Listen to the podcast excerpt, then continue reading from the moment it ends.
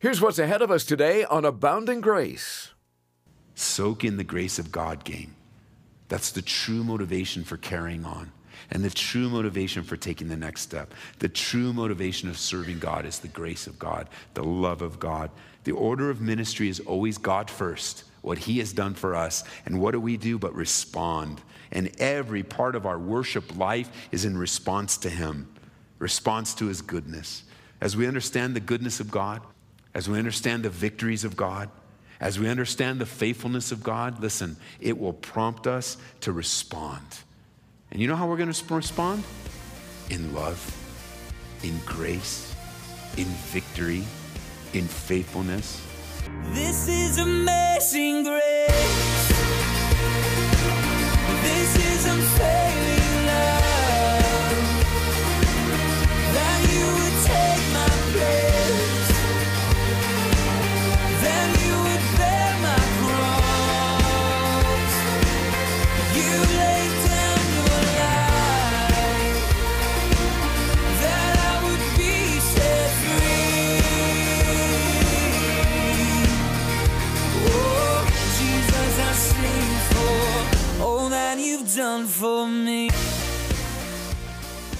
Sometimes says no, as he did to David, not because he did anything wrong, but because God had another plan, a better plan.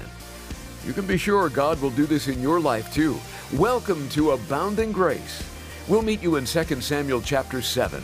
God said no to David's desire to build the temple. He did so not because there was some sin in David's life, but because God had a better plan. And saying no to David would prove to be even more loving than saying yes. David's response to God's no is very instructive. Here's Ed Taylor. God brings chastisement into life, He, he brings correction. And he says in verse 14, you know, there's going to be chastisement, there's going to be blows. But when God chastises his kids, he does it in love. When anytime God brings about chastisement or what we might refer to today as discipline, he's always wanting to solve something in this in the believer's life.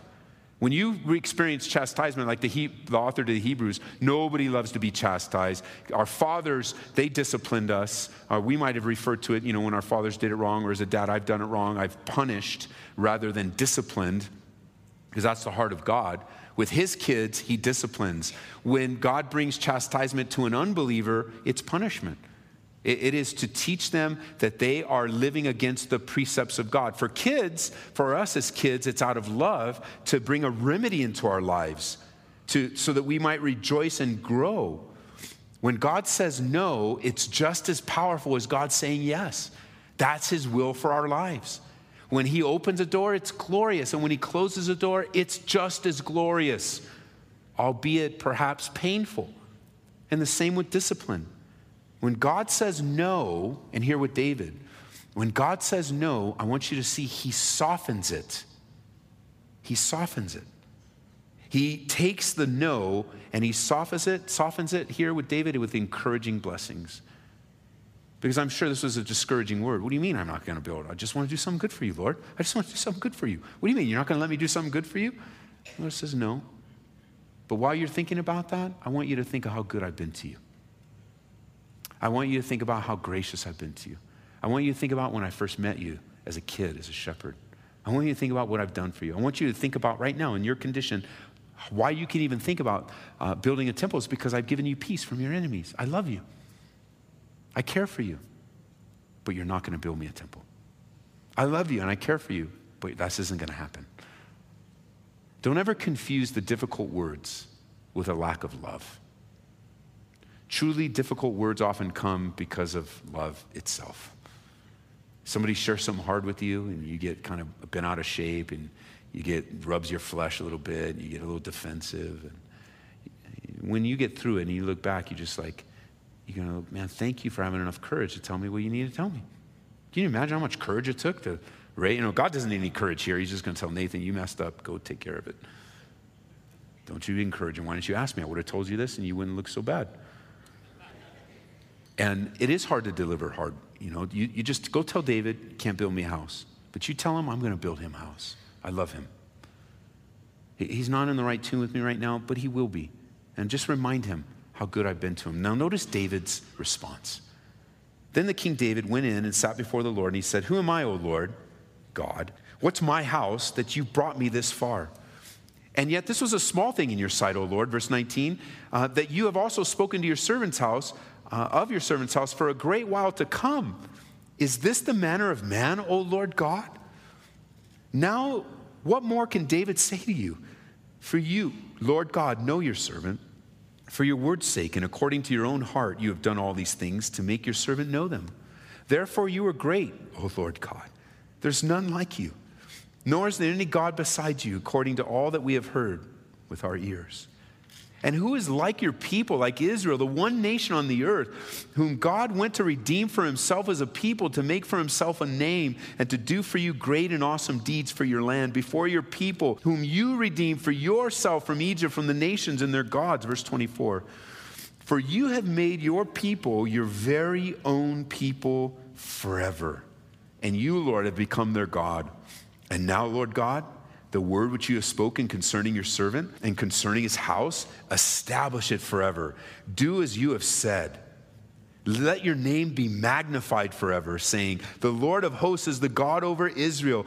Let the house of your servant David be established before you. Verse 27 For you, O Lord of hosts, God of Israel, have revealed this to your servant, saying, I will build you a house. Therefore, your servant found it in his heart to pray this prayer to you. And now, O Lord God, you are God, and your words are true, and you have promised this goodness to your servant.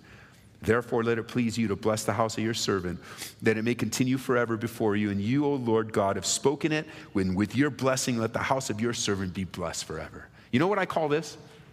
Receiving the grace of God graciously. I mean, this is like, it, this is one of the sweetest interactions in all of the scripture. And it's a rebuke of some sort. God, I want to do something great for you. And God says, No. No. I'm going to do something great for you. And David doesn't return. You know how we are. David doesn't return and go, Wait a minute. No, no, no. I'm going to do something greater for you, God.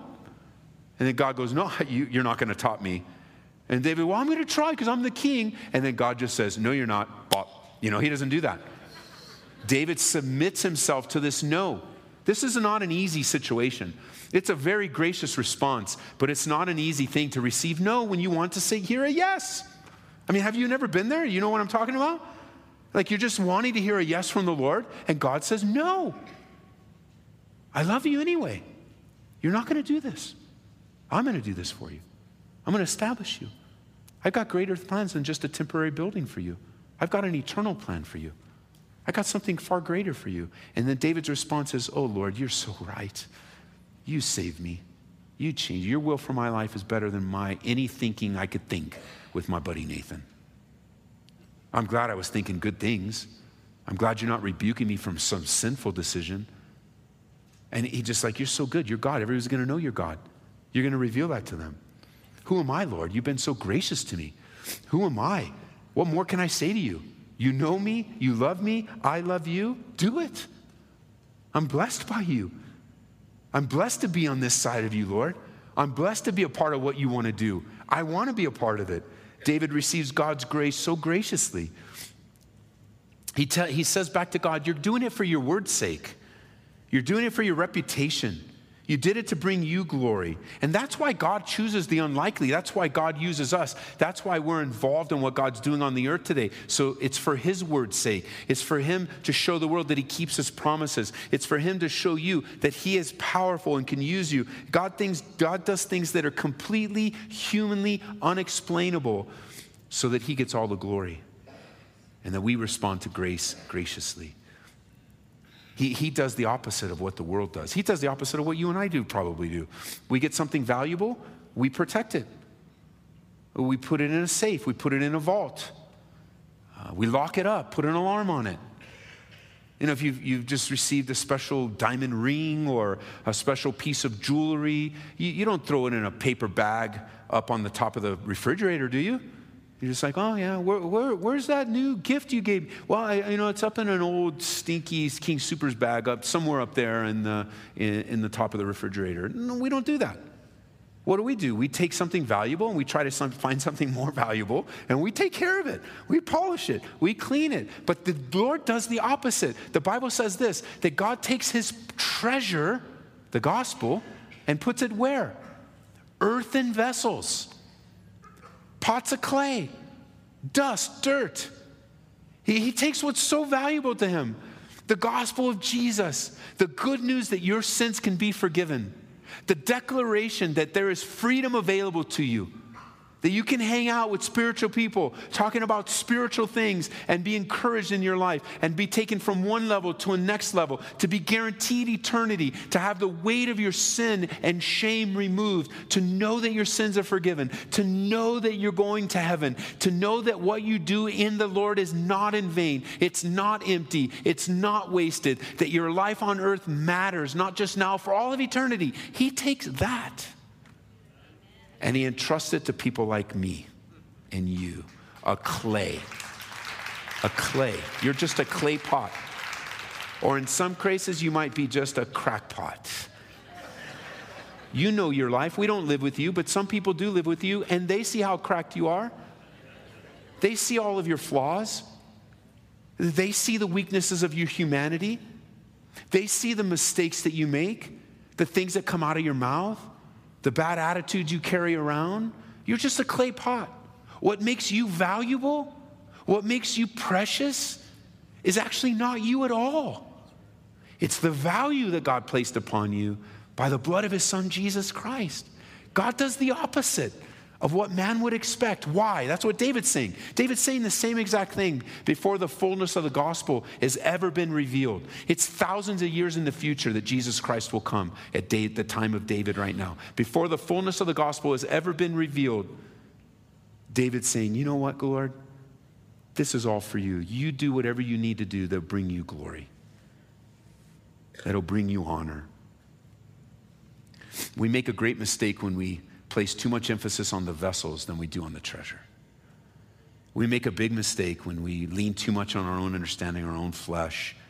God uses earthen vessels. He saves earthen vessels. He redeems earthen vessels. And if we're not careful, we'll give too much time and attention to the vessel. What would that have looked like in David's life? David would have said, No, no, I'm building you a house. Nathan, you're wrong. The first counsel you gave me was right. No, this one, uh, how, how, why would God tell me not to do something for him? But instead, David was in tune, ready for this message. He was ready for a no from the Lord, so much so that he responded with one of the most sweetest, grace filled, love filled expression of relationship with God in all of the scriptures. Would, you would do well to be meditating on this this week. It's one of those hidden gems in the scriptures. If you don't spend time reading through the whole scriptures, you'll miss it. You'll miss it. It's hard to believe that verses 18 through 29 is a response to God saying no to something good. But when you're in tune, you have that relation, that abiding relationship with the Lord, even the no's are so sweet. Reminding you of the grace of God. You know, Lord, I don't have to do anything. You've done it all. I don't have to do anything to prove my love for you. I don't have to do anything to. And he doesn't even rebuke him about his cedar house. He doesn't say anything, oh, David, you know, I can't believe you're in a cedar. He doesn't even rebuke him. He's that there's nothing like that. This is a sweet exchange for them to grow together in his relationship. And it's good as we head out here today for you to make an effort in the busyness of life and the difficulty of life and the stress of life and the pressure of life and the bills and the kids and the medical and the car and the flat tire and the layoff notices. Listen, that's life. It's going to touch all of us. Some of us are going to experience more pain than others, but pain is a part of the process here on earth. It's going to be difficult. Our kids are going to go sideways. Things are going to happen in the world. We're going to have great loss, deep grief. That, that's going to happen to all of us. And knowing that ahead of time, it will do well for you and I to be focused, intentional, and purposefully soaking in the love and the grace of God, especially when we have quiet times. Especially when we have times of peace. Even if your times of peace are the first 10 minutes that you get up in the morning, that you're able to make it up before everyone else did, and you just got 10 minutes of peace the house is quiet. It's just you and the Lord. You don't turn on any lights and you tiptoe so you don't wake anybody up. You just want 10 minutes with the Lord. You're, you have, it's so quiet in there that the woodpecker hasn't even come to bang. And you know, you're like, what are you laughing at? We got a woodpecker at our house. Like, why did they pick? Why is my front porch home to all the crazy birds in Colorado? We had all these, that we had that season of birds where they would put their nest in, like, we didn't charge them rent, we didn't charge them a mortgage. I didn't go out every morning and go, dude, this is my house. You're like, you're taking my spot. But God obviously gave it to them. They put their little nest up there year after year. And every time we'd walk out, they would dive bomb on us like they owned it. This is not, I was like, this isn't your house. So finally they left. I just need to get this out, just so you know. they left. Those birds are gone. This year, when we came back from Israel, we go in and take care of things and get everything, and we're walking in, and I notice on the ground in front of my, uh, my, um, my front door these chips of wood. And I don't know what they are. I don't pay attention to them. I, I, don't, it doesn't matter to me, chips of wood, whatever. It could be something Project Marie's doing or something, I don't know. But later, we hear, we run to the door, there's nobody there. This happened before we left. I mean, seriously, like somebody's knocking on the door and running away. But the way our house is set up, you're not going to get away with that. Uh, we know. We'll find you. Don't try it. We know. We'll get out before you're gone, and it ain't going to happen. You're just not going to happen. So we ran out. Kate, Caitlin and I did that before we left. And now coming back, I'm like, what is going on? And then we walk out and we're putting it all together, and we're like, oh my gosh, we got woodpeckers. So there are times where I want my 10 minutes in the morning and the woodpecker messes with me. Now we've caught him, we know him. We finally caught him because this is a long time now. We've caught him, and he's huge and you don't want to mess with him because he might peck your eyes out or something. I don't, I don't want to mess with him. But you know, you want that quiet time. You don't want the birds buzzing. You don't want the dogs barking. You don't want the woodpeckers destroying your house like they own the place. And so we've just been praying that the Lord would just like get them out because you can't do anything else. And maybe I'm going to invite him in maybe for tea or something and try to talk with them. Get, you know, like go somewhere else. So, thank you for listening. but in quiet times, even that first 10 minutes in the morning, when it's just the most peace you're going to get all day, use it unto the Lord. Soak in the grace of God. Soak in. You know, you, you remember Jesus even uh, as we were all chuckling about my woodpecker problem. I'm not chuckling, but while you guys are all chuckling about my woodpecker problem, and it is a problem, by the way.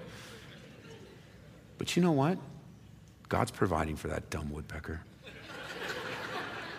What did Jesus say? Look at the birds of the air. They're not worried. He's not like worried about me. He doesn't care about me. He thinks he's going to find what he's looking for, but God takes care of that dumb woodpecker. And those dive bombing birds and those barking dogs and those whatever. And God takes care of you. And it would do well for us to just meditate on the goodness of God. To just say, you know, Lord, just like you take care of the birds of the air, you take care of me. You're so good to me. You found me when I was so rebellious against you. And now, David, I found you as a shepherd. Ed, I found you as a drunk. And I found you as a drunk. Your life was a mess. Your family was in disarray. Your wife was ready to divorce you. And I picked you. I picked you up. I took you as you were. I gave you the forgiveness of sin through my son, Jesus Christ. I rescued you. I redeemed you. Ed, don't forget, you're the man. I made you. You're the man. I made you that man. I taught you how to be a man. God can say, I taught you how to be a dad. I taught you how to be a son. I start to think of all the things that God has done to me, and He's not even, I couldn't even exhaust the things that God has done and continues to do in my life. And when I begin to think about that, then even the no's of God become gracious in my life. But it's like, God, you're so good to me. You put so many wonderful people into my life. You, you've done so many great things. But you know, we could easily respond, but you know, Lord, it hurts. Yeah, it does hurt. And God, you're so good. And I could respond, but God, you allowed this and you're allowing this. But no, that won't help me. What will help me is to remember the grace of God, to remember where I came from, to remember, like David, I was a shepherd boy. I remember I was a shepherd boy, and you didn't pick any of my brothers, you picked me. You did this work in me. And God, you're so good because you didn't do it for me, you did it for you, so that your name would be glorified, so that you will be receive all the attention, so that I'll just be a vessel. I'll just be used by you. And I'm going to serve you. Why? Because I love you. Like Paul said, I'm constrained by love. I'm compelled by your love, Lord. And you get my devotion and you get my desire. David could have said at this point in life, But Lord, seven years I ran from Saul. That wasn't right. But he doesn't do that. He says, Lord, you're so good. You don't want me to build a house? Man, you're going to build me a house? Thank you. I don't deserve that house. Not only are you going to build me a house now, but you're going to establish my descendancy forever? I don't deserve that. It made, I'm sure, at this moment in time, made the seven years, seven years running from King Saul, all the years he ran from King Saul, made it seem like nothing in the love of God. Reminds me of Jacob when he got ripped off by Laban. Remember, he worked those seven years and it seemed like nothing to him because he loved. Soak in the grace of God game. That's the true motivation for carrying on and the true motivation for taking the next step. The true motivation of serving God is the grace of God, the love of God. The order of ministry is always God first, what He has done for us. And what do we do but respond? And every part of our worship life is in response to Him, response to His goodness. As we understand the goodness of God, as we understand the victories of God, as we understand the faithfulness of God, listen, it will prompt us to respond. And you know how we're going to respond? In love, in grace, in victory, in faithfulness. Remember this the true order is always God first. If you don't have God first, you're going to be miserable. You're not going to like the no's of God. You're not going to hear his future plan for you. You're going to forget about heaven. You're going to focus on the difficulty. You're going to think about the hardships. And you're going to forget that we're just pilgrims passing through, the Bible says that our lives are just like a vapor. That eternity, our lives compared to eternity, isn't even a blip that we could see on the radar screen. And that's where David is. He responds graciously to the grace of God. And I encourage you to do the same. You've been listening to Pastor Ed Taylor on Abounding Grace and a message called Receiving God's Grace Graciously. Hear it again online at calvaryaurora.org. Ed, you pointed out today that God often says no to us, even when our motive is to do something great for Him. Can you think of an example in your life that you received a no and later on down the road could see why God did that?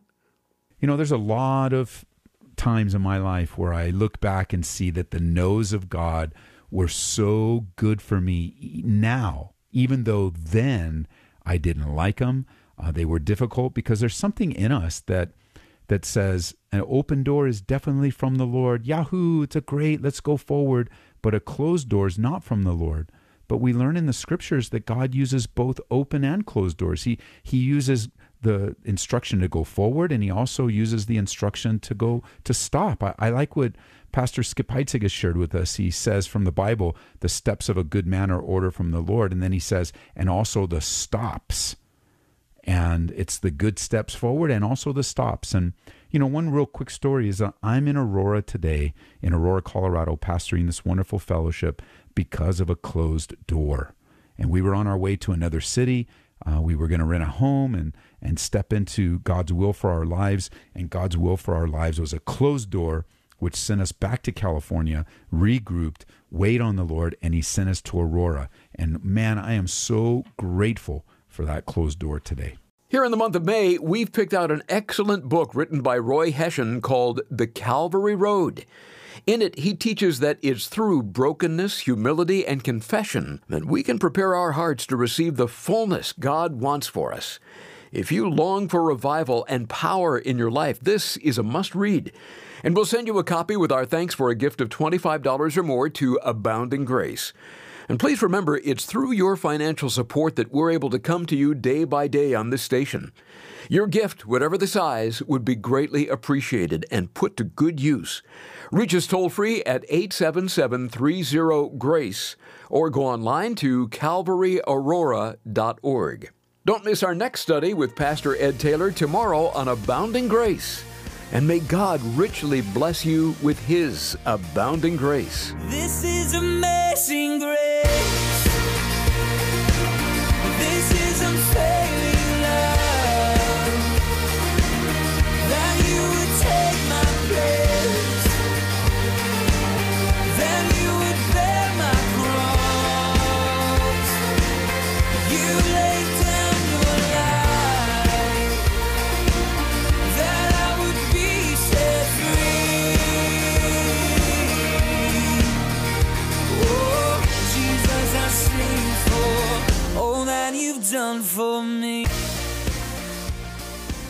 Abounding Grace is brought to you by Calvary Chapel, Aurora.